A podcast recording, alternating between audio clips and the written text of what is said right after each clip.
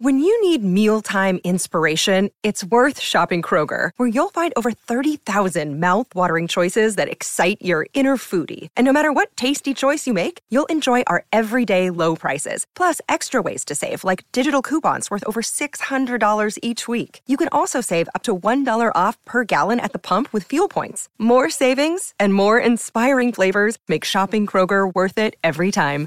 Kroger, fresh for everyone. Fuel restrictions apply. Harvey Norman Wonthaggi, your local store for computers and electrical. Free click and collect available now.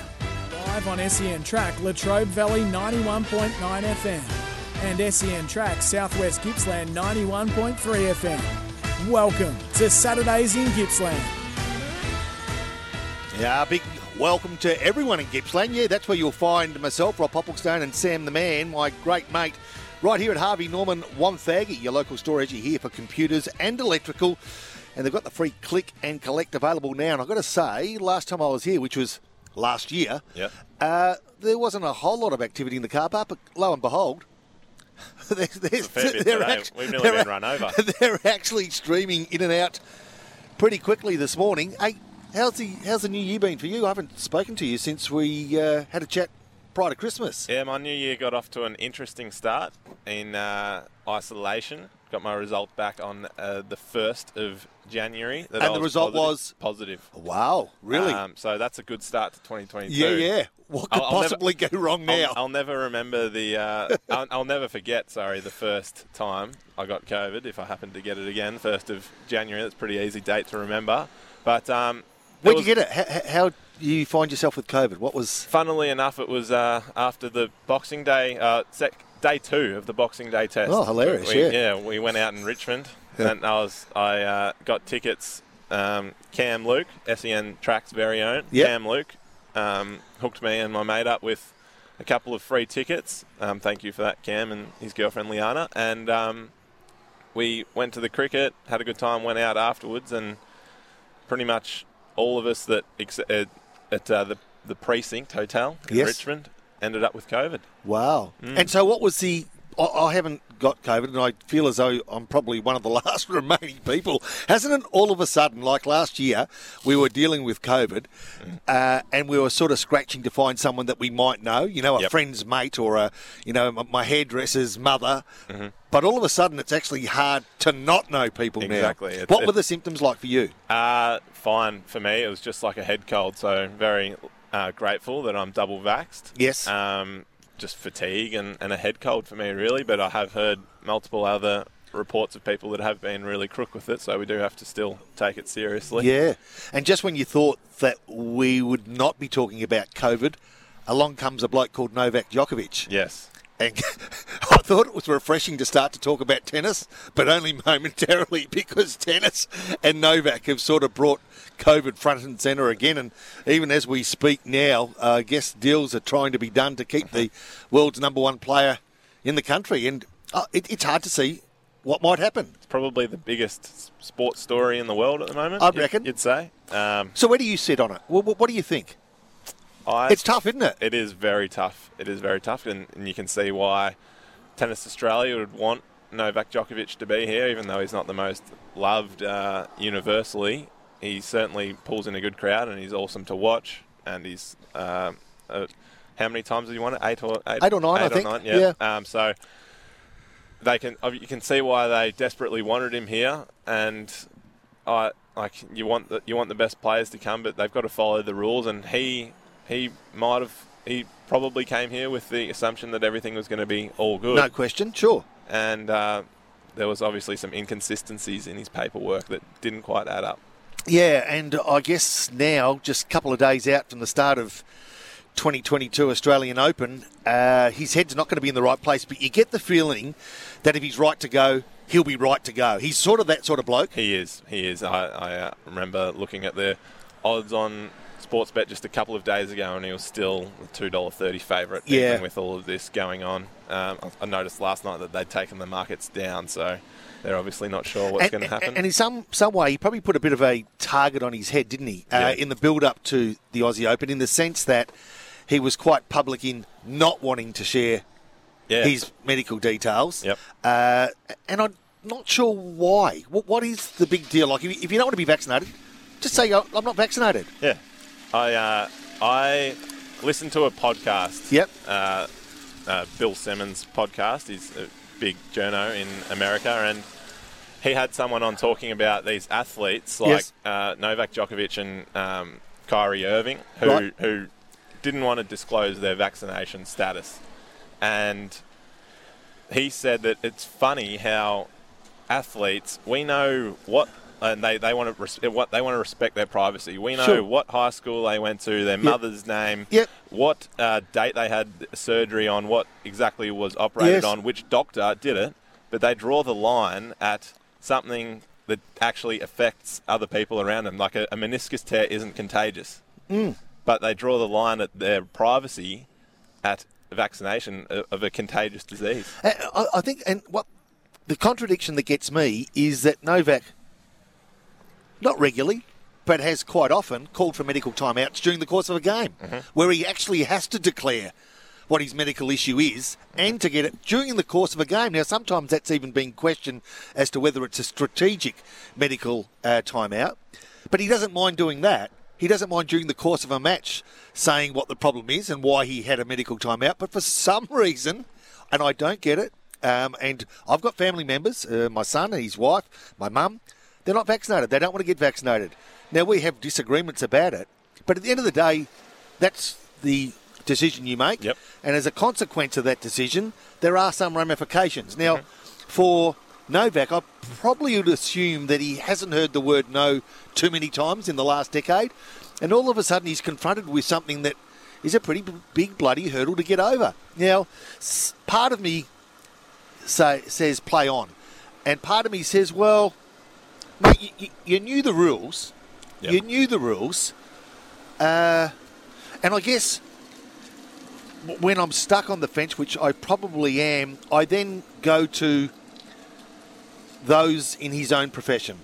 People like Rafael Nadal, uh, Andy Murray, even Martina Navratilova's had her say. And if you haven't got the respect of some of the greatest players in the game, if they're not on your side, I think it's obvious that you might be on the wrong side. Yeah. I think. I think so. I think so. And I, it's, it's the more and more that's come out, it's become pretty clear that he uh, lied about certain Yeah. things, and, Yeah. and his timeline didn't quite add, add up, and they're making up new stories all the time. So Yeah.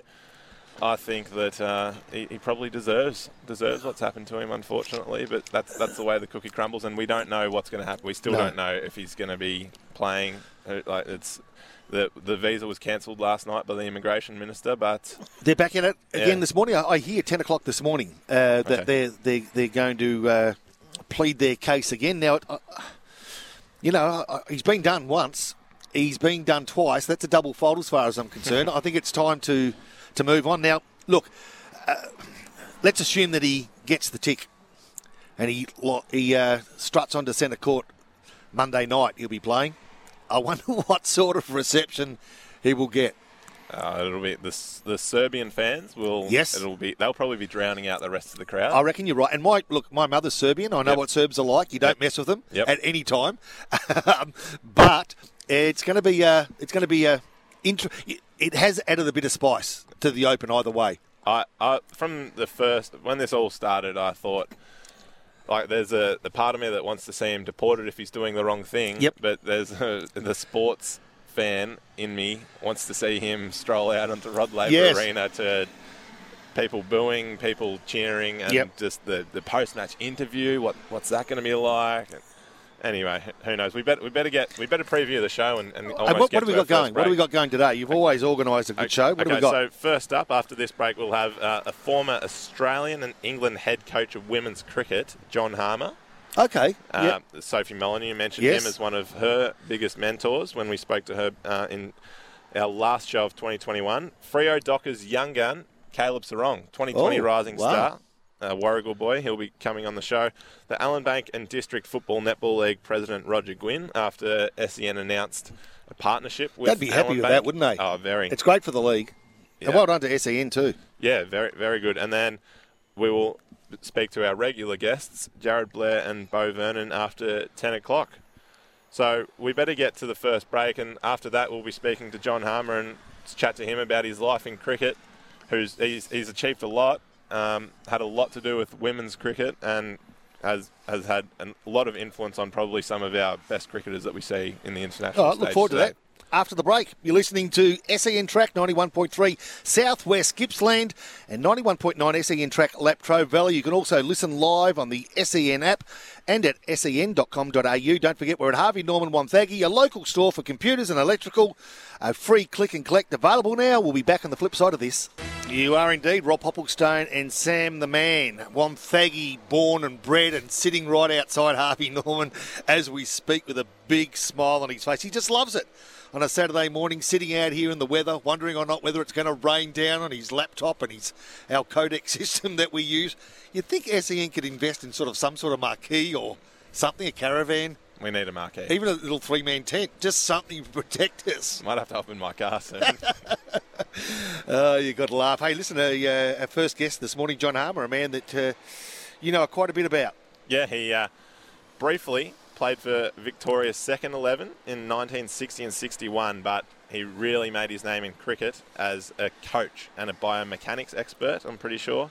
And uh, after a long time coaching, I'm not sh- exactly sure what's in between, but we'll have to find out. He went on to take over Australia's women's side in Wow. 1994 and uh, was at the helm when they reached three World Cup finals, I believe so. And in uh, 1998, he was shortlisted as in the Australian Coach of the Year awards, and uh, in 2001, he moved to England to take charge of England's women's side. And from there, he uh, after that he joined the Australian Academy as a senior coach in 2003. I, I'm pretty sure I'm pretty sure that's all correct, but he might have to fix me up on a couple of those. As he joins us right now. Morning, John. How you going? Very well, Rob. Thank you. That's all How are you? Uh, yeah, really good. Thanks, John.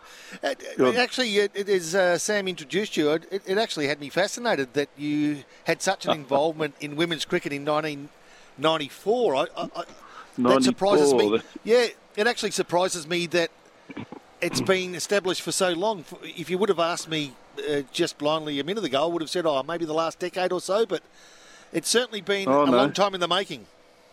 It has. It's, it's a uh, way back in the ooh, early 1900s. Women's cricket started. There's no doubt Yeah. about that. And uh, you know, I took over a junior team to India in the early, late 80s, I think, and then moved to the senior team in '94. And what was the attraction with women's cricket, given that you're an established cricketer yourself? What, what drew you to want to develop or be associated with women's cricket? Right. Well, I was I was a, a coach, and uh, at that stage, and uh, Yep. I liked the idea of um, helping people along, really. And uh, uh, to put it politely, if you're not a Test cricketer, you can't really coach the Australian team. So I thought, Yeah. oh well, I'll go the other direction. And uh, because I was in biomechanics and uh, phys ed, I thought, well, let's have a crack with the girls, and I was offered the job uh, coaching through a network of cricket coaching courses, really. All right, so let, let's go back. Let's go back a few years now, John. You uh, mentioned that you played for Victoria's second eleven in 1960. what, where were you before that, and what did you get up to after after that? Uh, after playing Oh for dear. Victoria. um, that particular day, I actually sat my matriculation English exam, and I was picked up after the exam and taken to the MCG to play for the the second eleven. I made a few runs, which was quite handy, and got a wicket, and uh, it was quite nice. Did you, you Uh, pass your exam? then, I did. Oh, Strange that's but good. true, I did. That's a good day all round. That was that was a tough one for me too, the English one. Yeah. Um, but I played for North Melbourne in district cricket. Uh, started when I was about 11 or 12 in the fourths and went up from there and uh, went coaching in, was it 68, something like that? okay. And, and can I ask you, who were some of the bigger names around Victorian cricket at that time, John? Oh dear. oh, the Maddox boys. Mm-hmm. They were North Melbourne players, but uh, oh, Ian Metcalf. He was playing, of course. He's, it's about that time. It's a long time ago, mate. It, it is. It is. Yeah. Probably. Does it seem like yesterday, or does it seem like a long time ago? It seems uh, when I think of the memories, it seems like yesterday. Yes. Yeah. But it yeah. was a long time ago. And so, how how did you eventually find yourself as the head coach of Australia's women's side, John? Uh, I was coaching the squads through their camps uh, development schemes, and uh, when the job became vacant, they asked me. The Peter Bakker stood down, and uh, they asked me if I'd like to take it, and uh, I grabbed it with two hands and said, "Yes, I'll do this." Um, And you- and Yeah. And you loved obviously every had a, minute of it, mate. yeah, Yeah. uh, it would have would have been great for you reaching uh, three. I, I think I mentioned World Cup finals. Um, Yes. What what what what were, what were those experiences like? Uh, I did three trips to India, 87, and then uh, in World Cup times. India is amazing uh, to tour to play cricket. You know, people power in India is incredible. Uh, the mayor of Calcutta, on the which was that was the town at that stage, Eden Park. We played the grand final um, in '97 and uh, he ordered every bus driver in Calcutta to pick up only women and take them to the Eden Gardens. There was 97,000 there. The wow. crowd. Yeah, unbelievable chatter, mate. It was just a sea of faces, colour, and noise. And You uh, it was a huge experience. You know, sometimes you see three or four women having a chat in a cafe, and you can't you can't get a word in. Now you've got ninety-seven thousand in one Try that. in one arena. It was amazing, yes. wow! yes. What a day! Calcutta what a was thrown- fantastic day! Yeah, yeah, it was. Yeah, And, uh, And, so uh, and so you moved to you moved to England in 2001, John. What I did. what yes, that what, was what made you make that move? Oh well, I'd been coaching Australia for what nine years at that stage, and we finished our World Cup in uh, New Zealand. And I thought, well, I've had a good stint at this. Uh, it's time somebody else took over, and uh, I was without a job for a month. And then India got in t- uh, England got in touch with me and said, "Would you like to come over here and play and coach?" And I thought, what a great idea. So uh, away I went with Marg, and we went to England and had a wonderful time for three years. At that time, uh, what were the similarities, if any, or the or the differences uh, between Australian and English women's cricket? Oh, athleticism, without a doubt, Yeah, between the players. Yes, yeah. The level of skill of the Australian girls was far greater than the English girls, and the level of uh, athleticism of the girls too was uh, far greater. Um, yeah. And uh, uh, but they love their cricket over there, and everybody plays it. Everybody enjoys it. It's a different concept totally over here. and we, and and we in the uh, lead up, yeah, in the lead up, John, we were, we are talking about your biomechanics background. How, how do you bring that into the game of cricket? How's how's that utilised Oh. best? Well, biomechanics is in everything, everything Yep. we do, and cricket's not an exception to that. And uh, like the techniques that the players are using today are there because of the study of biomechanics, the bowling, the way they bowl, the uh, skills of batting, the way they're hitting the ball. Uh, biomechanics is not an unusual thing. It's a natural way that the body moves. And if you can sort of uh, uh, use it with a bat in your hand and use your body in a good sequence, you will have a cover drive like Don Bradman. And uh, yeah, his cover drive is the same as Davey Warner's, mate. They've Yeah, all played it basically the same, you know. Um, but we know when to make the bat go fast these days and how to make the bat go faster. And, Now, John- uh, that sort of thing. Now, sorry, sorry, mate. Uh, people might be wondering why we're talking to you on Saturdays in Gippsland. Our thousands of listeners might be wondering what's what's John Harmer got to do with Gippsland. So, we actually had Sophie Yes. Molyneux on uh, on the show on our last show before uh, on our last show before the new year, and she Right. mentioned that you were uh, one of her biggest mentors growing up. What what's your relationship with Sophie been like? I was in. Uh, oh, it's been excellent, mate. She's an amazing player, and we haven't seen the best of her as yet either. Um, we were living in Bruthen at the time, and I went to the football grand final at Bairnsdale, and it was half time. And this little player was running around, beating the boys and bumping them and getting the mark and getting the kick. And I thought to the I said to the chap, "Who's that little girl out there?" And they said, "That's Sophie Molyneux." But boy, can she play cricket! there it was. Uh, Dad spoke to me about coaching her, and I grabbed the opportunity, and she's been amazing. I've helped her since she was 14 uh, to be a cricketer, and uh, the results on the board, really. Yeah, she's been amazing. She has, she has, and we were very happy to have yeah. her join the show. And what, uh, so what, what kind of other work have you been doing in Gippsland and, and around Victoria uh, in recent years, John? Only uh, mainly cricket coaching and doing it uh, on an individual basis. I don't do teams these days. I'm, you know, getting past that.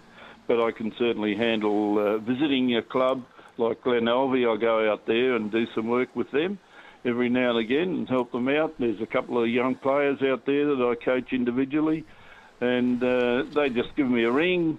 I'll meet you so and so, and I say, okay, I'll be there, and we go through a bit of a session for them on their batting or their bowling, and uh, but it's mainly involvement at an individual basis at this stage.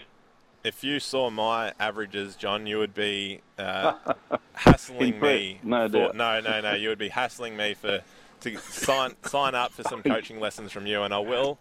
I will have to okay. um, speak to you at Glenalvie's training sometime soon when, okay. I, when I'm able to get down there and you're there. Uh, okay. But uh, where, whereabouts whereabouts are you living now, John? In Tarwin Tarwin It's beautiful down here. Yes. Yeah. Yep. Yeah. yeah, nice part of the world. Hey, John, it, uh, it's intrigued me, and this is from a uh, from a novice cricketer. Uh, yes. When you get someone like Jeff Thomson, whose style was quite different to what you yeah. see as a, a, fast bowler, but so effective as well. Can, can you teach? Can you teach that way to bowl, or is it just something that is unnaturally natural, for want of a better description? Um, yes, I know what you're saying. The answer is yes. You can teach someone to bowl like Thomson if you want to. Um, anything that somebody can do with their body, another person can do. You with me? Yes. Uh, whether they can do it as effectively, whether they want to do it in that way, is another question. You know, so yes, it can be done. We could develop a warning if we. Uh, one of my sayings is you've got to unpick champions in their technique to see what they do so we can replicate it and teach it to the younger kids. And uh, certainly the technology uh, these days with slow motion filming and uh, computerization, we can have a look at all that and actually teach the kids. But they've got to have the other side of it, not just the physical. They've got to have the will and the want and the willpower to keep training and doing all the hard work to get to the top. Now, John, just a couple more questions before we let you go. Uh, I saw just in my research that you passed up on the opportunity to coach Bangladesh in 2007. Can you talk us through that and what uh, what your reasoning was for passing up on that? right, I did. I, I, believe I did. I don't know. I was I was over there for the interviews, and uh, I, um, I wasn't ready to go over to the subcontinent at that stage, really, and uh, to take on a huge job of uh, coaching Bangladesh. That was really what it was about. Um, okay. It yeah, would okay. have been a great experience, but it meant that everybody had to go over, my wife and things like that. And I thought, no, I'll stay in Australia. Yeah, yeah, fair enough. And and one one last question. It's the question on a lot of people's lips in Australian cricket at the moment. What do you think the future of Justin Langer should be? Do you think he should go on? Look, it's largely a personal issue. It's very hard for us to be on the outside and understand what's going internally with it. You know, um, the big thing about coaching is the players have got to be happy. They're never uh, a team is never a team unless the administration and the top of it has made a, a, a harmonic group of people. You know what I mean? And I'm just hoping that uh, that's what happens and the best decisions made. Justin's Yeah, a let's- wise person, and it, you know the chances are he'll probably stay. I think. Yeah, let's hope so. I think he's a good man. John, as are you, and we appreciate your time this morning. John, good luck. Okay, thanks very much for the interview. Uh, absolute Bye. pleasure. John Harmer there, one of the uh, the greats, both uh, on the pitch and off the pitch, isn't he, Sam? Oh. And obviously a gentleman too. Like you know, you know how you just have a chat with someone and you can you can pick it pretty much straight away. He's uh, an honest sort of bloke. Uh, tells it as it is, as it is, and what a what a um, cricketing career he's had. It's So fantastic. I'm sure he has a lot more stories to tell than what he could give us in 15 minutes, but we'll, ha- we'll have to get him on again. I'm looking forward to chatting with Caleb Serong. We'll be chatting with uh, a young bloke who grew up not far, just a stone's throw from here. Well, a couple of drop kicks at least, Inverloch, not far from where we are right now. We're at uh, Harvey Norman at Wonthaggi, talking sport as we do every Saturday morning between 9 and 11, and you'll find us on 91.3. That's SEN Track, Southwest Gippsland, and or 91.9 SEN Track, Latrobe Valley. You can listen live on the SEN, uh, SEN app or of course uh, at sen.com.au. We're talking sport. And we'll be doing more of it in just a moment. Yes, welcome back to Saturdays in Gippsland. I'll uh, before we get to Caleb Serong, Freo Docker's young gun and 2020 Rising Star, and also 2021 Goal of the Year Wow. winner. Uh, I will give you a quick update on the cricket scores. And if you missed it last night, it was a day-night test, so a few people might have hit the pillow before uh, the rest of the match played out. It started pretty shake, shaky for the Australians. Uh, we were, I think, we were three for. We 13, were, was we it? Were, we were three for 12. 12, at wow. one stage. Uh, David Warner failed. Steve Smith failed. Uh, Usman Khawaja only made six. Marnus got going. Uh, he ended up with 44 before he What was. about his dismissal? Oh my god. uh, yeah, he's a rare bloke, Marnus, and he finds funny ways to go out. But Travis Head and Cameron Green saved the day. Travis Head ended up with 101. Unfortunately, went out uh, a ball after reaching his century, and then Cameron Green was caught on 74. Uh, we're going to have to get to a break pretty quickly to get Caleb Serong on. So that free, the Freo Young Gun will be on right after this. Croden got through the tackle, magically got it through to Serong. He got down, he got up again. Oh! You've got every right to be amazed. Serong, so right. Uh, I don't think you ever get sick of listening to uh, Hutto calling it as he saw it, and he saw it beautifully, and it was finished beautifully by our next guest, Caleb Serong, a man who spent a lot of time in the area we are right now. We're at Wonthaggi. He was down the road at Inverloch, spent some time at Warragul. Uh, what a great career early on, and geez, some people just excel out of their comfort zone, and this bloke's one of them. Caleb Serong, who joins us now. Hey, Caleb, how you going?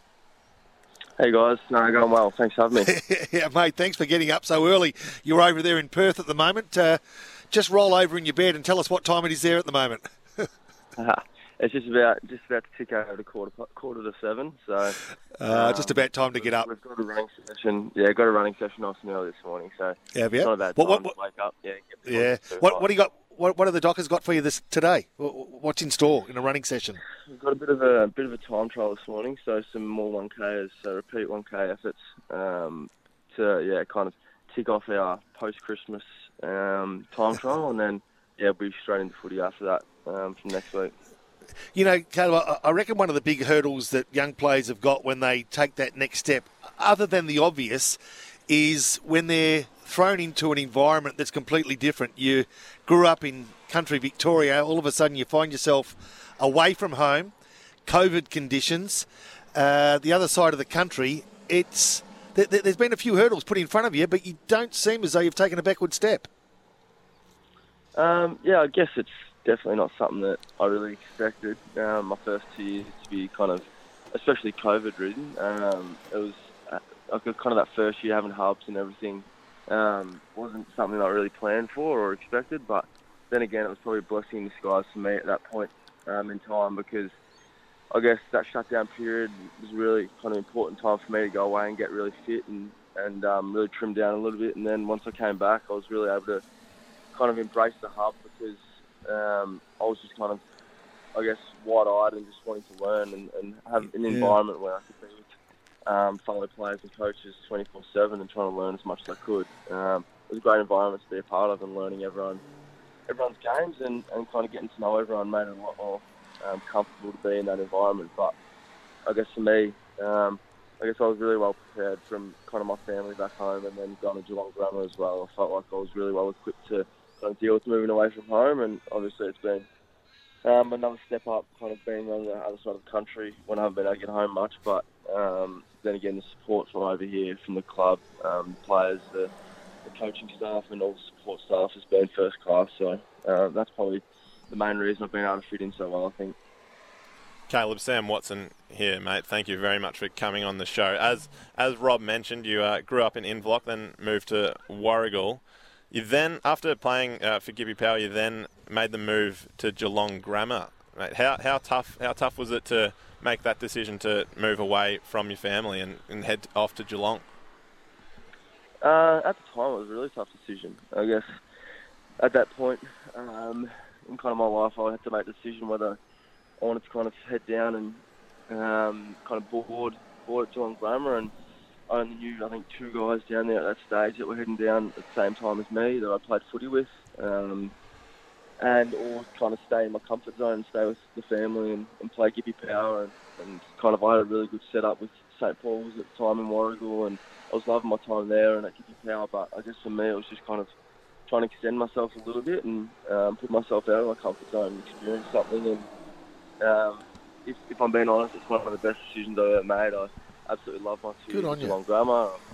Met a lot of new people, and um, it was kind of an experience that I otherwise wouldn't have had if I kind of didn't um, push myself and go down there. So, like I said before, I think it really um, kind of equipped me well to, to move um, interstate and, and trying to embrace that change. But um, yeah, kind of definitely helped with the independence and trying to live out of home. That's for sure.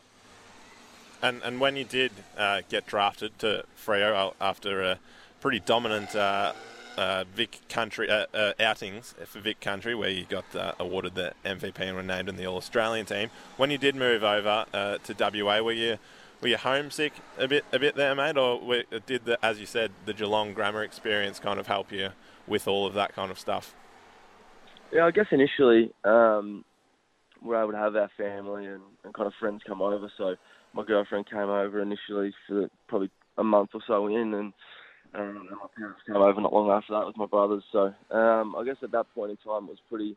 I knew and was just trying to embrace it all, and I wasn't really homesick. And then the kind of shutdown period hit, and I was able to come home for six or so weeks, and um, that I guess helped as well to break it all up. But then once I went back, I was kind of into the hub and um, kind of straight into things. And I guess with the kind of intensity of AFL footy, I didn't really have a um, chance to really kind of reflect or think about what I was missing out on at home. I guess with COVID, it's, been pretty tough in Victoria. So um, I've been pretty lucky over here. We haven't had too many cases and been able to live our lives. So um, that's been a massive positive. But I guess it has been tough kind of being away from family. But like I said, I think we're kind of building a family of our own over here. And there's a lot of interstate guys in the same boat. So it's not just me uh, dealing with it. So we're able to bounce off each other and really help each other through, which has been amazing. Hey, Caleb, tell us about Fremantle. I mean, at this time of year, all 18 clubs consider themselves a chance, and so they should. I mean, we're all on an even keel. Tell us about what you're building there, because they, they, they poked their head into a grand final a couple of years back, didn't they? And they've been around the mark, but they you feel as though they're just they're so close you can almost taste it, and you're wondering when they're going to take that next step. Yeah, well, I guess as kind of everyone can see, we're a really young group, um, Yeah. an exciting group that kind of has shown improvement over the last few years, and it was kind of a rebuild um, post that successful time in, in 15, 16. Um, and then I guess where we're at now is that point where we're sick of kind of being that young team and just building and we're improving. We want to take that, that big step. Uh, we've taken a few little steps the last few years. We've shown a lot of improvement internally. I guess kind of externally, you can kind of see the competitiveness that we're bringing to a lot of games. But um, internally, we're we know we're improving. But at the moment, I guess for us, we're demanding a lot more of each other this pre-season. We're um, I guess lifting the standards and, and driving each other to be better, um, which is something that I think since I've been at the club is, is quite new and um, I guess not new. I guess it's gone to another level. Um, and that's really improving us. Um, both our, our stands on the track and then the way we're preparing ourselves and um, I guess the way we're, we're getting to know the game plan and everything like that. I feel like it's all taken another step, and, and we're really excited about what we can do this year. Um, but like I said, the mindset for us is is not that we want to just keep improving. We want to we want to contend. We want to be up there. Um, we need to be up there for our fans and, and for the club because it's a it's a proud club. I guess heading back the South and East Fremantle rivalry, and we've been learning a lot about the past and, and the culture of the club and, and where it was built and the platform it was built upon. And I think that's inspired a lot of guys um, to really do it for not only ourselves but for those guys that came before us. And I think that's a really important part of the club. Now, Caleb, you were, you were drafted with pick eight in the 2019 national draft, so obviously you were highly touted coming into 2020. But did did you expect to win the Rising Star uh, in your first year, mate? No, definitely not. I guess in kind of the first um, initial part of the season, I wasn't playing, and um, I guess the, the kind of round one, I was emergency and flew over to Melbourne, and um, kind of didn't get picked, and then went away in the shutdown period, and felt like I made a lot of a lot of growth in that period, and then came back and still missed next two games. So um, I guess for me, I was just trying to get a game. And once I got in, my goal was not to not to give up my spot, and I kind of in the end I fulfilled that goal. But um, for me, each week it just kind of was what the team needed, and whether it was playing a role on a midfielder or kind of playing my role within our midfield because we had some absolute stars in there. Um, yeah, all I wanted to do was just stay in the team, um, and I guess it kind of everything kind of came from that. But I was just loving my footy and just being really grateful to be out there. Um, I guess, like I said, everything else just kind of came from that. And and do you still still keep a keen eye on your other Gippy boys in the comp and boys that you played with for Vic Country and, and Gippsland Power?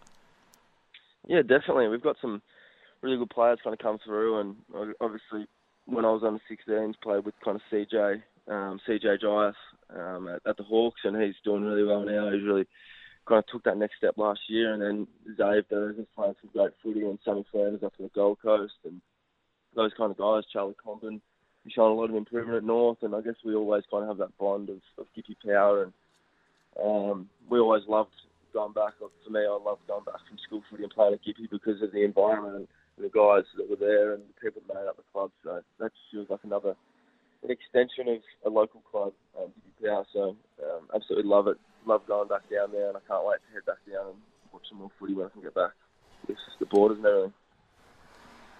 And for the listeners who might not be aware, Caleb, your younger brother Jai was selected by Hawthorn in this year's draft. How how's he settled in at the Hawks, mate? And how how quickly do you think you'll be able to face off with him on the AFL stage?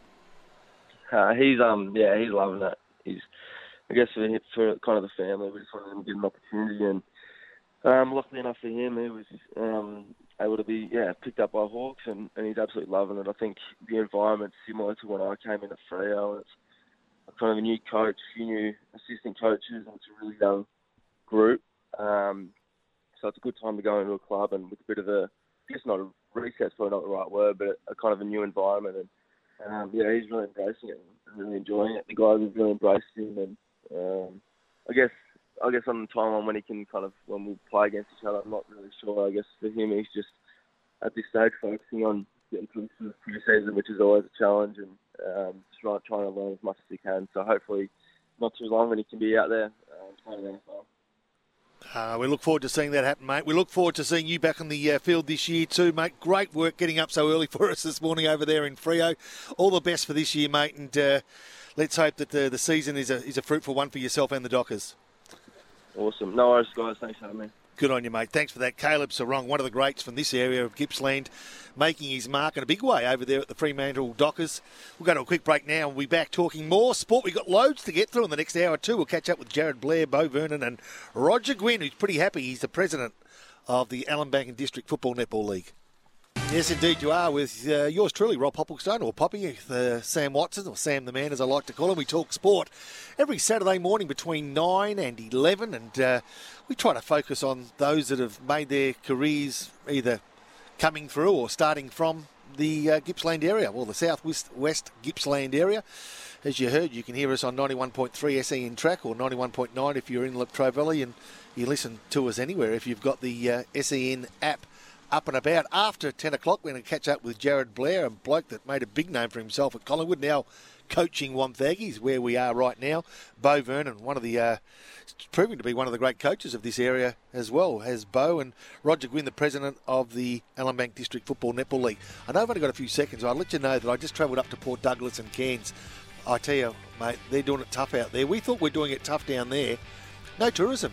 No tourism, Sam. Struggling on Phillip Island as well, Rob. Is that right? Yeah, yeah, mate. People are doing it tough. Uh, grab yourself a cup of tea, make yourself a cup of coffee if you like, even a glass of water. Then uh, we'll be back on the flip side of the news and talking more sport here on SEN.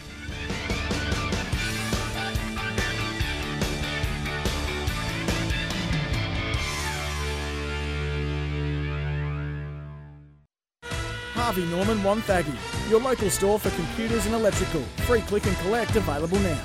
Live on SEN Track, Latrobe Valley 91.9 FM and SEN Track Southwest Gippsland 91.3 FM. Welcome to Saturdays in Gippsland. Yeah, with Rob Popplestone and Sam Watson, we're talking sport every Saturday morning between 9 and 11. We're kicking off 2022 in a big way. Uh, if you've just tuned in, you just missed a good chat with Caleb Serong, one of the up and comers in the AFL. And on the flip side of the up and comers is the bloke that sort of uh, he's tried and tested. He's done it all. Well, nearly. Uh, I saw this bloke actually play last year. In fact, uh, obviously a playing coach. Um, is Jarryd Blair. I commentated the game, their first game actually. It was Wonthaggi versus Drouin here at Wonthaggi. And I wasn't sure what to expect because sometimes as a good player, you come back and your coach uh, inverted commas by way of, hey, let's get this bloke, let's get this player back to Wonthaggi. Uh, we'll name him coach so we can pay him well, um, and he'll lead by example. But what I saw actually was a very, very well drilled side. In fact, they were probably that was probably the most impressive match I saw all last year. Was the opening match between Wonthaggi and uh, Drouin, and Jarryd led the way that day and I'd, uh, I'd be intrigued as Jarryd Blair joins us now. Blair, how did you rate that first up performance? Because it was a it was a pretty good start to your uh, Gippsland Latrobe season. Uh, yeah, good morning, fellas. Um, yeah, I mean, we went into that game. I know personally, I was I was pretty nervous and uncertain, and I think that you know that'd be the same for any coach and any player going into round one. You know, you really don't know what to expect. Um, you you know you're confident you've done the work, you're confident you've got everything in place that, that you need, but you know until it's out on the park and actually happening, you're always sort of a little bit unsure. Um, yeah. But yeah, looking back on it, it, it was the, it was the perfect start to the season. You know, I think within the f- first few minutes, we had a couple of goals on the board, which settled a few nerves, and we were able to just keep rolling from there, which was nice. Blue, I reckon as a coach, and I've coached before, not as well as uh, you obviously have, but I reckon you reflect back on your first year at coaches and you learn a lot of things in reflection after your first year. You're sort of going blind and, as you said, hopeful that you've got everything ready. And then after you've had a chance to have a bit of a think about what you've done and maybe what you haven't done, you're well prepared second time round. Uh, yeah, I think so. I mean, we're sort of still getting into the second time round, so we'll, uh, yeah. we'll wait, wait and see on that. But I do agree. Yeah, and it, it's almost week to week. You, you reflect on, did I get it right this week? You know, did we get it right as a, as a coaching group? You know, you sort of look back on the decisions you made. You, you probably overanalyze sometimes, going, did I speak too much? Could have I spoken more? Did we say the right things? Did we get the message right? Um, there's lots of things you run back through in, in your mind, and I think too, you know, coaching a, a local footy side, you, the first 12 months is just getting everything set in place to you because yeah. it is the first time you've done a lot of things. It's the first time you've run out, of, rolled out a training session. It's the first time you've, you've rolled your program out. Um, and then, you know, like you, you, said, the second year you can keep adding to it or, or, or um, subtracting from it if you needed to, until you think you've got it right. Yeah. Hey, as we start to edge closer to the start of a 2022 season, what do you what do you expect? How do you plan? I mean, we're sitting here just during that break, Jarryd, thinking – I wonder what footy is going to look like for us on a local level in a few months' time because it seems as though every day the landscape's changing somewhat. Yeah, it's it's going to be very interesting, isn't it? It's um, I mean, we're just hopeful that we do just can get an uninterrupted season in. Um, you know, obviously there's probably going to be casualties in terms of seven day lockdown restrictions and blokes, you know, missing through COVID. Um, but even that, you're sort of hopeful that, that something changes there because that's, um, you know, to be sitting at home for seven days every three months or every 30 days, or I'm not even sure what the, the current restrictions are. Um, no. Like footy, footy aside, it's just not, it's not a healthy way of living life. But I suppose there's other considerations too. It's, um, you know, it, it's a global pandemic we're still dealing with. Uh, it seems like footy should be, you know, the least of our worries, but um, it's not the case because it's, you know, it is a massive part of our community. It's an outlet for people. It's, you know, it's been tough on people's livelihoods the last couple of years, but it's also it's been tough on their, on you know people socially as well. And we need these Saturdays to get together and try and achieve something, and um, you know, ha- have a bit of an outlet. Uh, mm. In terms of planning, I, I, we just sort of say to our guys, it's um, let's not take anything for granted, you know. And it was a bit like that last year. We, when we can get together and have a good session, let's make sure we do because it's not guaranteed from you know day to day, week to week with, with everything that's happening at the minute. And Blairy, welcome back to the show, mate, and happy New Year. Uh, just on that on that theme, do you think? I'm, I'm sure you already had a really good relationship with a lot of the boys who were kind of week in week out reserves players at Wonthaggi, but do you think that you'll have to even uh, grow that relationship and um, trying to attract more players to the club with the potential that there could be five to ten blokes ruled out uh, per per round sometimes throughout this year. it's a scary thought, isn't it? Um, yeah, I, I, I, think it's it's going to be that's, that's definitely going to be tested if the, you know the current landscape stays as it is. Um, you might be drawing on. Last year was like was almost the opposite because we'd play a few weeks and then we'd have a couple of weeks off because of a little lockdown or a snap lockdown or whatever. It was that sort of you know war of attrition wasn't there as much. Blokes weren't breaking down because they were getting a break every couple of weeks. Um, whereas this year will be, you know, as it looks at the minute, probably the opposite. You might be playing up to 40 guys on your list because you know week to week you you've had five ruled out, you've had two ruled out, you've had 10 ruled out. It's it's really hard to um to plan for, but I think this is sort of in a sense, the excitement of the challenge. It's, it's um, guys are going to see opportunities in front of them. They, they might think they're, you know, ten or twelve spots out of the way, and the next thing they're they're starting mid. So it's going to be an interesting season. And uh, you had a, an interesting. You had a, your Bucks Day last weekend, mate. How was that? Uh, just, just, tell, uh, us, yeah, just tell us the good bits. it was a good day. It was good fun. we jumped we jumped on a bus and went to the Healesville races. Actually, um, oh nice. Yeah, we had a pretty fun half. I've never been to Healesville races. It's a nice little track. Got a got a bit of Woolamai about it. Um, uh, we we lost a few early. We sort of cut the crew in half in the end, just because of close contacts and social contacts or whatever the rules are. So we uh, had a minimised crew, but we still had a had a great day. It was good fun. And mate, we we were just speaking in the ad break before that if if this was all going on at the end of 2018 after you left the Pies. Do, do you think maybe with a with if when you went to Port Melbourne and you were playing good footy there, you, you would have been a chance to uh, get a gig on an AFL list if it's looking like the AFL clubs are going to have to dig into those kind of things like what we've seen in the NBA and the and the NFL and the and the Big Bash. yeah, absolutely, Sam. They would have been banging the door down, I reckon. no, I don't know. I, I mean, like who who really knows? You, they're going to probably be pulling players from obscurity all year this year, um, if that's what's happened. But nah, the footy I was playing early days at Port Melbourne, mate, I would have been last on their list, I reckon. But it, it is going to be um, it's going to be a strange set of circumstances. Like the, the obviously the AFLW girls are already dealing with it. A couple of players each each week from a lot of sides dropping out, so it's it's um, a tough one to navigate for sure. It's a yeah. Look, it is a tough one to navigate. And uh, talking about navigating, how have you gone with your squad at the moment at uh, Wonthaggi? How are you looking as far as players lost and/or players picked up over the last month or two? Um, yeah, no, we sort of reasonably settled. We were able to retain probably 95% of the boys from from last year, um, yep. which was really encouraging. And, and I think too, it was just probably a sense of unfinished business. You know, you play 11 games for the season and sort of feel like you're just starting to get going and the season gets ripped out from under you. Um, it was a, obviously an easy choice for a lot of boys to, to turn back up this year. Um, so yeah, we, we, were able to retain most of uh, most of the boys and had a couple of pretty uh, handy players in there as well. So we're excited with what we've got and the opportunities we're going to have ahead of us for, for this year.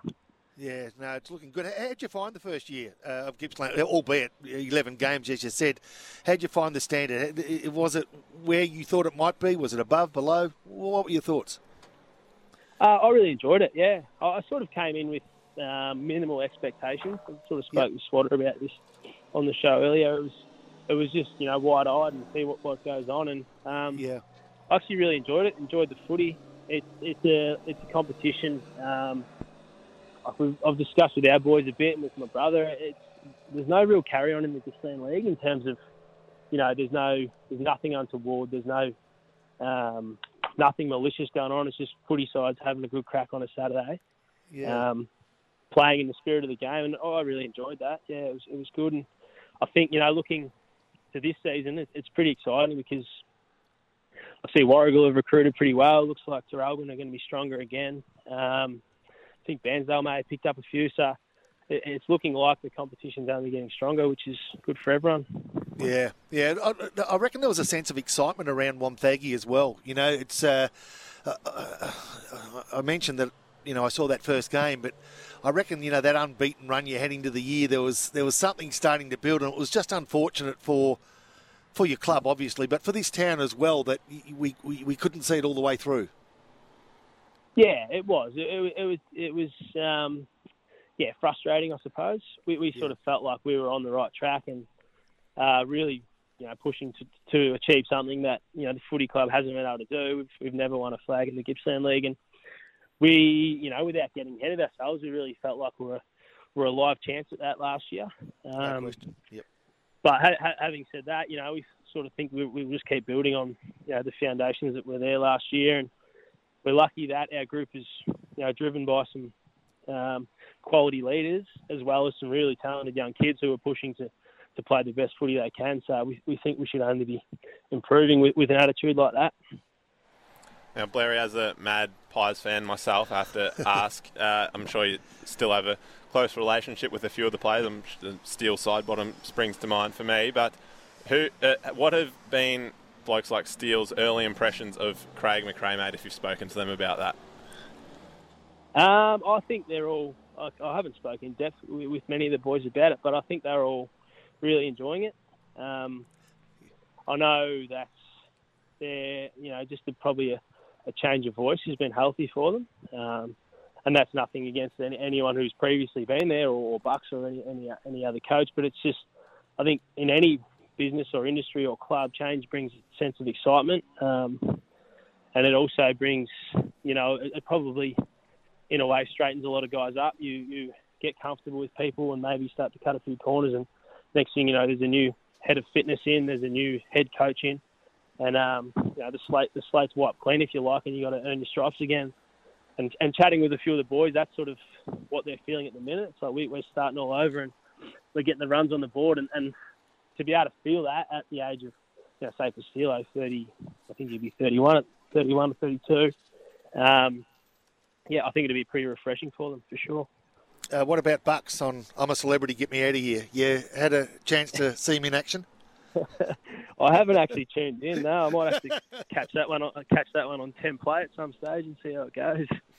I'll let uh, give me the laugh. rundown on that. Yeah, uh, it's a bit of a laugh. Hey, mate, uh, thanks for a chat this morning. Look forward to catching up with you throughout the course of the uh, year and seeing you back on the field again. Thanks, fellas. Looking forward Good on it. you, mate. Well done. Jarryd Blair there, the coach of Wonthaggi, the former Collingwood star. Um, finding your feet as a coach, but finding them pretty quickly, I've got to say. Liked what I saw during the course of 2021, Sam, and yep. looking forward to seeing what the he, he can put out there on the uh, on the field in 2022. They'll be around the mark again. Don't worry about that. Yeah, Rob. no question. Hey, a short break back with Beau Vernon and Roger Gwynne will follow as well. Roger Gwynne, the president of the Ellinbank and District Football Netball League. We're live at Harvey Norman. You hear the cars in the background coming in and out of the car park. You hear the trucks going by. Every so often a car will toot. I'll think they're waving at me. They're not. They're actually waving at my offsider here, Sam Watson. But there's a fair bit happening, as there always is at Harvey Norman. Back talking more sport in just a moment. Yeah, you are indeed with Sam Watson and Rob Popplestone talking sport as we do every Saturday morning between 9 and 11, kicking off the 2022 season as we finish the 2021 season outside Harvey Norman every time a car pulls into the car park, I sort of I've strategically placed myself behind a pole, so if something was to happen, I'm okay.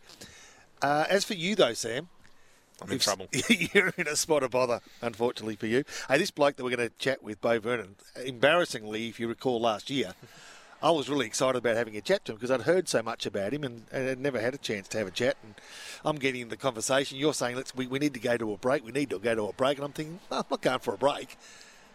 The news can wait. As I found out, apparently the news can't wait. I had to text him and say, mate, sorry about that. Uh, Beau, we've got plenty of time today. Beau Vernon joins us right now. How are you, mate? Yeah, good, good. Thanks, fellas. Um, yeah, happy, happy, happy New Year, and um, yeah, I'll see how it go. I'm a little athletics right now. The kids, kids are running amok. So yeah, all good. Whereabouts are you? On the island or? Nah, over over at Wonthaggi. So we just wrap Oh, okay. things up over here. And daughter's daughter's doing little athletics over at Wonny, and yeah, good to good to be out and about. I've been in Yeah. isolation the last seven days. Oh, have you? Yeah. Yeah. Uh, d- what Yeah. close contact? Um, yeah, pretty much my whole family got Oh. COVID at uh, my brother-in-law's wedding, and then Oh. uh, yeah, I I seemed to escape escaped it and didn't didn't get anything. So yeah, And how's the family got through that? Everyone got through okay? yeah, it was barely any, barely uh barely sick at all to be honest. Oh, that's like, Um, yeah, we were, we were real fortunate. Got a seemed like good strain of it, and uh, yeah, barely like tickle in the throat, and that's about it. Yeah, you, you, you, you wonder how to take it, don't you? Because you hear all these horror stories, and I think as soon as you feel a tickle in the throat, for instance, you start to panic and think, "Oh my God, I hope Yeah. I, I hope I'm not going to get too sick." But more times than not, you're hearing cases like yours, Beau, that actually, yeah, no, we got through no problems. Yeah, hundred percent. So Yeah. yeah, it's, oh, it's, it's a it's a tough one. Yeah. Hey, we just had Jarryd Blair on, obviously coach of Wonthaggi, and during the commercial break, I said to, to Sam, "Hey, how, how would Wonthaggi and Phillip Island go? How would Phillip Island go in the Gippsland Latrobe League? And you're a bloke that's coached successfully in the Gippsland Latrobe League and now coaching a really good Phillip Island side, and they've been solid for a long time. Sam seems to think that they'd hold their own comfortably in Gippsland Latrobe. How, how do you see it? uh, yeah, I definitely think um, yeah, our top end teams would, would yeah compete no worries in the in the Gippsland League. Sure, we Yeah. I know we're we're we I know they're only practice games. We've played one Wonthaggi in a few practice games over the last few years, and I think I think we won every one. And um, you know we played Warragul in practice game, beat 'em- you know beat them by 100 points a couple of years ago. Like Yeah. so yeah, they're they're, they're just practice games, obviously, but um, yeah, well, I feel like um, the West Gippy teams would, would go quite well. Um, maybe the Yeah. bottom few teams, bottom few teams might would maybe struggle a little bit. They've always had a strong side, haven't they, Phillip Island? I remember actually playing for the Bulldogs in a practice game. Gee, a lot of years ago now, but you wouldn't wouldn't have even been around. I reckon. I reckon it was about mid 1980s, and even at that time, they were sort of regarded as a really good side, and they had a good they had a good following. It was a it's a great club down there. It's a really good community that supports the club. Um, I, t- I tell you what, you would have uh, you would have been pretty happy with the decision to take up that role. Oh, pretty tough decision at the time. Like uh, Yeah. Leongatha were in a pretty good position, and to to leave that was quite challenging. But I yeah grew up playing there and lived lived there and involved in the community there. And uh, Phillip Island probably hasn't like Leongatha has been a very successful club um, over the years. Phillip Island have, hasn't won that many um, hadn't won that many premierships. Um, so I think 1981 and then 1990, and then it wasn't until 2014 that they won the next premiership. So, yeah, uh, but a great club, great community, and and, and great supporters and, and people that help out around the join us. Yeah, it's awesome, awesome spot to be at the moment. Beau, we were speaking to Blairy about obviously all the COVID issues at the moment and uh, what we're seeing in sport in Australia with, with the Big Bash and uh, across the world really with the NBA and the NFL. Uh, AFLW as well. AFLW as well. Yep. Uh, do you do you think that have you started having conversations with people at the club about contingency plans when when you might have maybe five to ten players unavailable from your from your senior side with with close contacts of COVID, or they might have it. Yeah, it's going to be an interesting one for local footy when you know some teams might be scraping together a two side and then you got ten people out with, with COVID on top of that. So yeah, yeah, it's going to be going to be an interesting one, and um, oh, yeah, I don't want. I'm not. Don't want to get too political, but um, yeah, we're going to have to keep keep locking down if the 98% of people are uh, getting mild symptoms. Everyone going to have to keep locking down for seven days, and and um, hopefully, hopefully not, in my opinion. But uh, yeah, in terms of the conversation, conversations had, um, no, I haven't had any uh, yet. We're just trying. Um, yeah, I suppose you're just going to have to roll with the punches, and if anything, over the last couple of years, you know, you learn to learn to be a bit more flexible with your thinking and, and understand that. All right, well, we'll do the best we can, but we don't know what curveball's going to be coming uh, to be coming next. And I and I asked Blairy, and, and I'm sure it's the same for you. I'm sure you have a very good relationship with the reserves players like that, that don't really aspire to play senior footy at, at Phillip Island. But do you think you'll, you'll, have to have an even bigger involvement with those reserves boys and the under 18s in 2022 with the likelihood that they probably will get a game uh, when a few blokes are missing? Uh, I'd probably probably not. Uh, yeah, in terms, uh, yeah, we would think we'd get around with those boys uh, uh, as much as our our senior players anyway. So um, maybe there's some conversations there saying to some blokes, you know, you just don't know what what can happen down the track, and maybe some opportunities might present themselves. But uh, yeah, we'd like to think we'd get around our our twos and our thirds. Um, yeah, as, as much uh, as possible anyway. So yeah, should be should be no worries there, and hopefully um, Blairy's wedding in a couple of weeks' time is not too much of a super spreader. Well, apparently the buck show caused a few problems. uh, yeah, I couldn't get to it because of because um, of COVID. Unfortunately, I yeah. was in ISO, so yeah. Uh, you, you know what? You probably made the right choice. Hey, hey, hey, how are you going numbers wise, Beau? How's the how's the uh, doggies going numbers wise as far as uh, you know your club's concerned? Um, yeah, juniors are, are really good up until our under 18s. The under 18s this uh, yeah pretty light on um, this this coming year, uh, which is I think this age group has traditionally yeah. been a little bit less for numbers. And then um, yeah, our seniors and, and reserves, yeah, we should be should be good. Yeah, I think we'll be good for numbers and even trying to look to get under 30 or sorry over 35s team up yep. and going. Just trying to find a league to get in uh, for that at the moment. Okay, I um I was intrigued to, oh, well, I'm interested actually more than anything else. I was just saying to Sam that I had a bit of a break and I went up north, you know, Port Douglas and Cairns. It was a great little getaway. But what I did notice mm. was the amount of places that were closed as a tourism destination. Like, I'm talking in Cairns, Beau, it was about 70% of Cairns was closed down. It was remarkable. And then Sam made the point that Phillip Island's sort of facing similar problems as well. There's, is that likely to affect you in any way or the club in any way? In terms of like organisation in terms of you know, uh, yeah, I guess you know when when you got um, you know shops or uh, businesses shutting down, whether that means people are leaving the island, I don't know. Uh, what's what's your read on just how Phillip Island's travelling at the moment?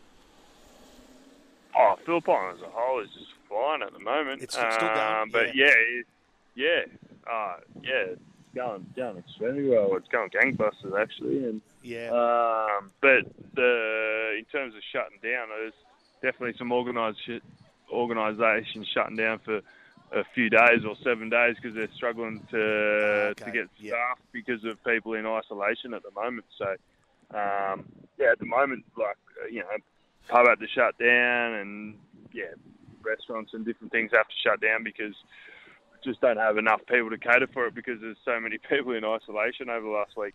Yeah, yeah, mate. Uh, look forward to seeing what you've got in 2022. You'd be getting a little bit excited as it edges closer, as, as excited as you can get, given that we never know what's going to happen day to day at the moment. Yeah, I'd be confident that we're not going to go into lockdowns again, and, and the, the footy season will happen in, in 2022.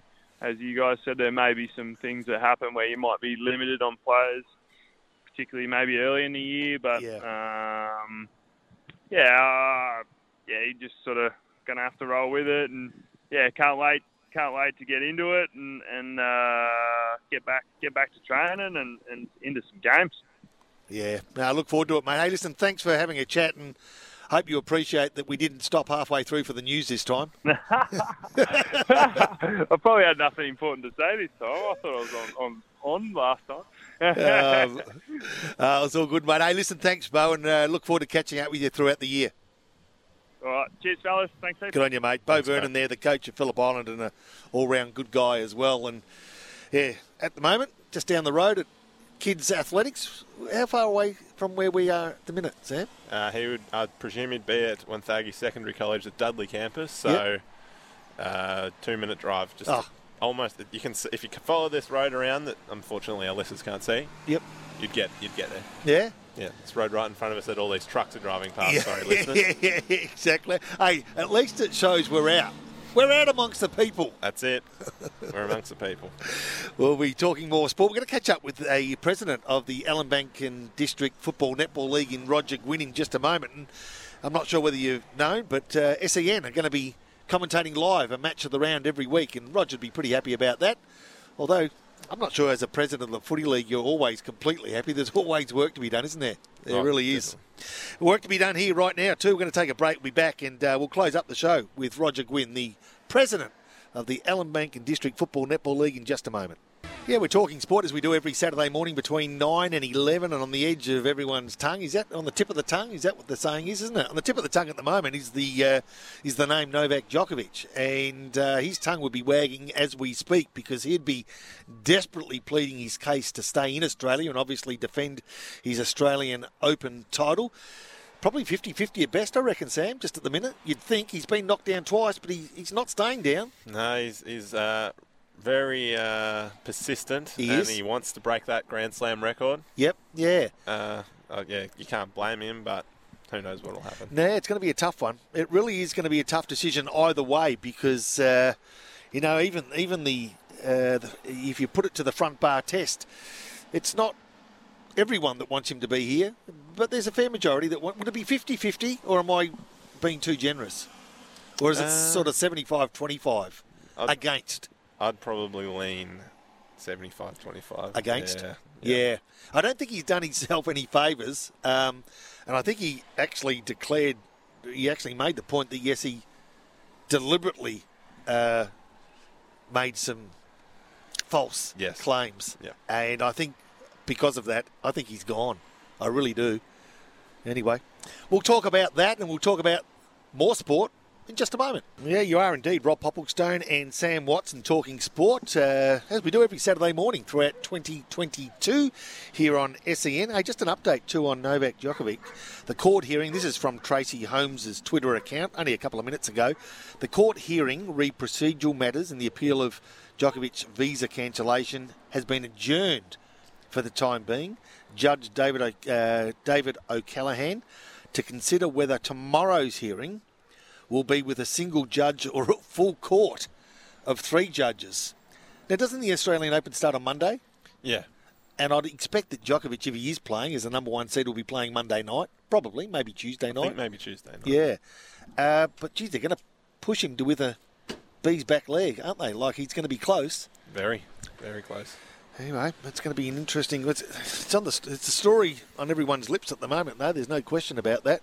And the other story, of course, is the fact that the Ellinbank District Football Netball League is going to have their match of the round mm. on SEN. You'd be you'd be happy with that too, wouldn't you? Oh, I'm stoked that. Uh, unfortunately, I'll be playing football on uh, most Saturdays after we do this show, but we will have assembled a great team to uh, to work on the Ellinbank and District Football Netball League coverage and we are welcoming in the president of the Ellinbank and District Football Netball League, Roger Gwynne. Welcome to the show, Roger. Uh, thank you for that.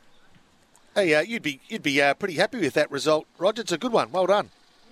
Oh yeah, it looks great. The, you know, the the partnership will probably uh, will be a great uh, uh, benefit for the community. and uh, I hope it generates a, a, lot of growth for both our parties. yeah, exactly right. Exactly right. How's how's the league faring at the moment, uh, Roger? It's been a testing time for sport all over the world, but uh, locally, how's the uh, Ellinbank District Football Netball League coping with the pressures of the last uh, two years? Oh, look, it's it, has been a very difficult two years. I've I've probably worked harder in, in the last two years than I have in the last thirty. But uh, but uh, look, uh, you know, the the the pendulum changes every week. It's like if you make a decision today, like yeah. Uh, the damn thing will change in two or three days, and then you've got to come up with some some other, uh, you know, proposition for for the club. But at the moment, look, we we we're travelling really well. We've we've got a good association with the with the netball now, and uh, uh, all systems ahead, and we we just excited with, like I said, with the partnership, and uh, it'll only grow. You know, well, we hope it will grow over the over the next few years.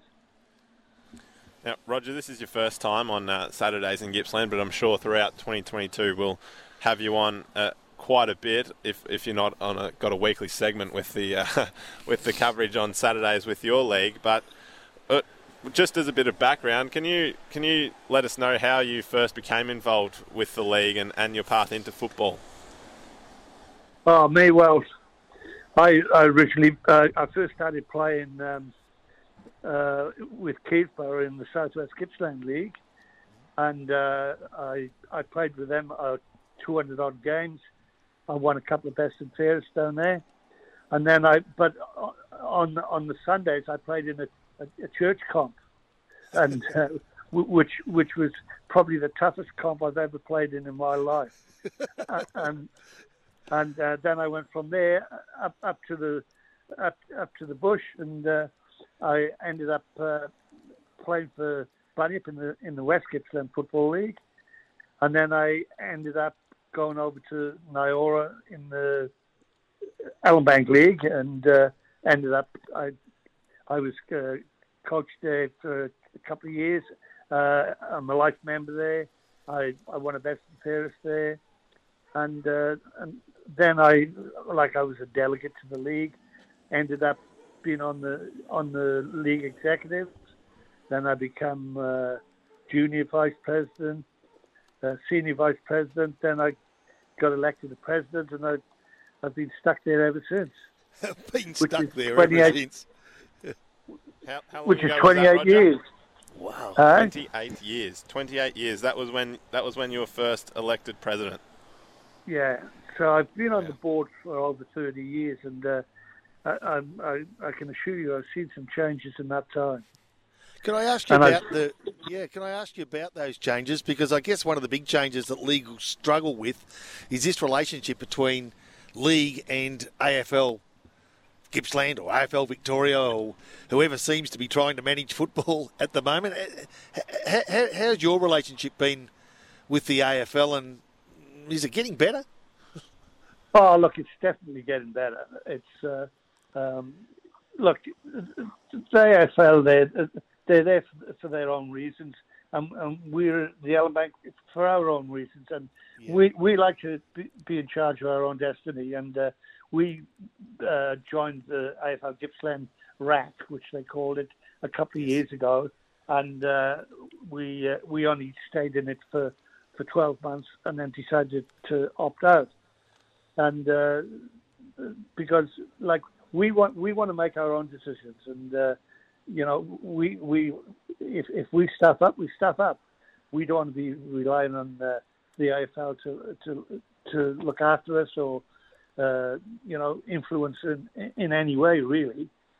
Yeah. Because uh, after all, we're we're a small country football league, and uh, we try and run it uh, as professionally as we can, and I and I feel we do run it professionally, yeah. and uh, I think we we we're, we're becoming probably one of the strongest leagues in in, in the area. Yeah, I, have got a relationship with the Mid Gippsland Football Netball League. I do some of their publicity for them, uh, Roger, yeah. and, and, and, and, the relationship, yeah, with that, that rack system, I, I, think we felt the same as you. It was that, you know, it, it, it just wasn't a good fit for us. Um, and, and, for the exact reasons you said, you know, we, we really want to be able to make our own decisions, be responsible for our, you know, for our successes and yeah. our failures. You know, at least at least we put our head in the pillow uh, of a night time and say, well, we, we we did it our way, and I think that's a good thing to do. Yeah, look, and you know, the we we imp- implemented quite a few things. We we implemented the point system in our league well before the AFL decided yeah, to do it. Yeah, and yeah. Uh, and uh, and uh, the, the AFL Gippsland, I reckon they uh, plagiarised uh, half of our point system and used it themselves. So uh, uh, we eventually we eventually well we did go to a 15 team comp, yes. and then we went back to a, a, a 10 team comp. Yes. And and then the AFL had these uh, the the latest review, which is probably one of about 20 reviews that I've been to, and none of them worked. and uh, they they they took they they took five clubs off us, which took us down to 10 clubs, and uh, then then we lost uh, uh Warragul Industrials to West Gippsland, but yes. in, in return we we got Yarragon from Mid Gippy, and yes. and now we've got Trafalgar from Mid Gippy. So, yeah. which we're a 11 team comp, which is not really what we want. We we'd no. rather a, a 12 team comp, and uh, but look, I, I, can see the foreseeable future that. Uh, I think there'll be a lot of changes in the West Gippsland. I, I, I just think there's too much uh, distance between top and, and bottom sides in the West Gippsland, and I think they'll try and even it out a bit, and maybe we'll get a few of those clubs back. Yeah, well, we uh, yeah, and we, we, were sad to lose both Trafalgar and Yarragon, two great clubs. We lost Yallourn North to North Gippsland. That was through their own doing, but you know yeah. we sort of went through that process, Roger, where we had uh, you know the six Alberton teams obviously joined Mid Gippsland to make us now a 13 team comp, which is you know less than ideal, but at the same time, it has strengthened us. Uh, it has given us a, a good, solid foundation. And again, you know, if if if, uh, if those 13 teams can remain viable for a handful of years, I think we've got something pretty special. But as you say, it's a it, look, it's a, it's a constantly, it's a constant battle. You could always give us one, and we'd both be a 12 team comp. Hey, we could both go 12 teams. That wouldn't be bad, would it? No, that'd be good. It would be good. We, we, we wouldn't say no. now, Roger, just we'd, we'd love to spend a lot more time with you than what we've got, unfortunately, mate. But just lastly, we've been speaking to a, a, few of our guests today about the impacts that COVID will have on local sport. What, how has has the board had conversations about uh, what might have to happen if, if clubs are severely affected by players being out with, with COVID in 2022? Look, we, we haven't really because uh, it's like I said earlier on, the, the tide changes all the time, and yeah. uh, we and and the recommendations by the health department are changing all the time. Social media, uh, uh sorry, social standing uh, and mask wearing and, and, and, going into pubs and shops, yeah. it, it's changing by the minute. So, uh, what what do we do? Do do we uh, have uh, we will be definitely be having a, a COVID officer in, in, for the league, uh, which will be uh, looking after all the, all the clubs.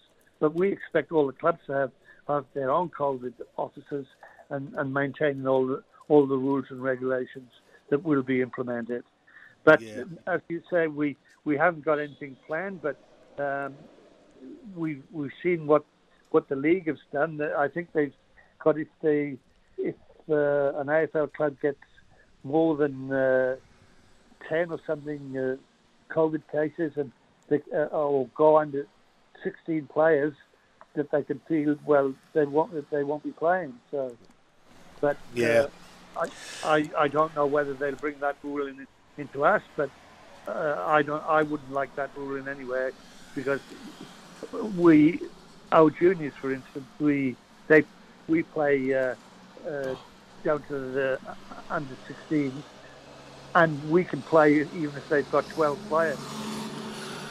Yeah, let's hope let's hope it doesn't get to that, Rog, because uh, you, you're right. But I think you know what your plan is to be agile and be able to make decisions on the run is a good one. Hey, Rog, thanks so much for your time this morning. Really appreciated the chat. And uh, no doubt we'll be speaking with you during the course of 2022. Hey, a short break. We'll be back uh, to finish off the show. It's Sport Live on a Saturday morning between 9 and 11. Uh, talking sport outside Harvey Norman Wonthaggi on a Saturday morning. We're going to do that during the course of 2022. Talk sport. Uh, not always outside Harvey Norman, but probably more times than not, given that they're great supporters of what we love to talk about, and that's sport. So make sure that you support those businesses that support the sport that you love. It all goes around in the circle, doesn't it, Sam? It's been an interesting sort of couple of hours this morning. Yeah, really enjoyed it. Great. It's been Yeah. great. I loved it. I had a great chat with Jarryd Blair and Beau Vernon, the coaches of Wonthaggi and Phillip Island, respectively, and we spoke about cricket. We just caught up with Roger Gwynne, the president of the Ellinbank District Football Netball League. Who knows who we're going to be talking to next week? Caleb Serong was a good chat as well. Oh, as was Caleb John, Serong. John Harmer. Yeah, yeah, no, well done. Hey, catch you next Saturday morning, big guy. Sounds good. See you then.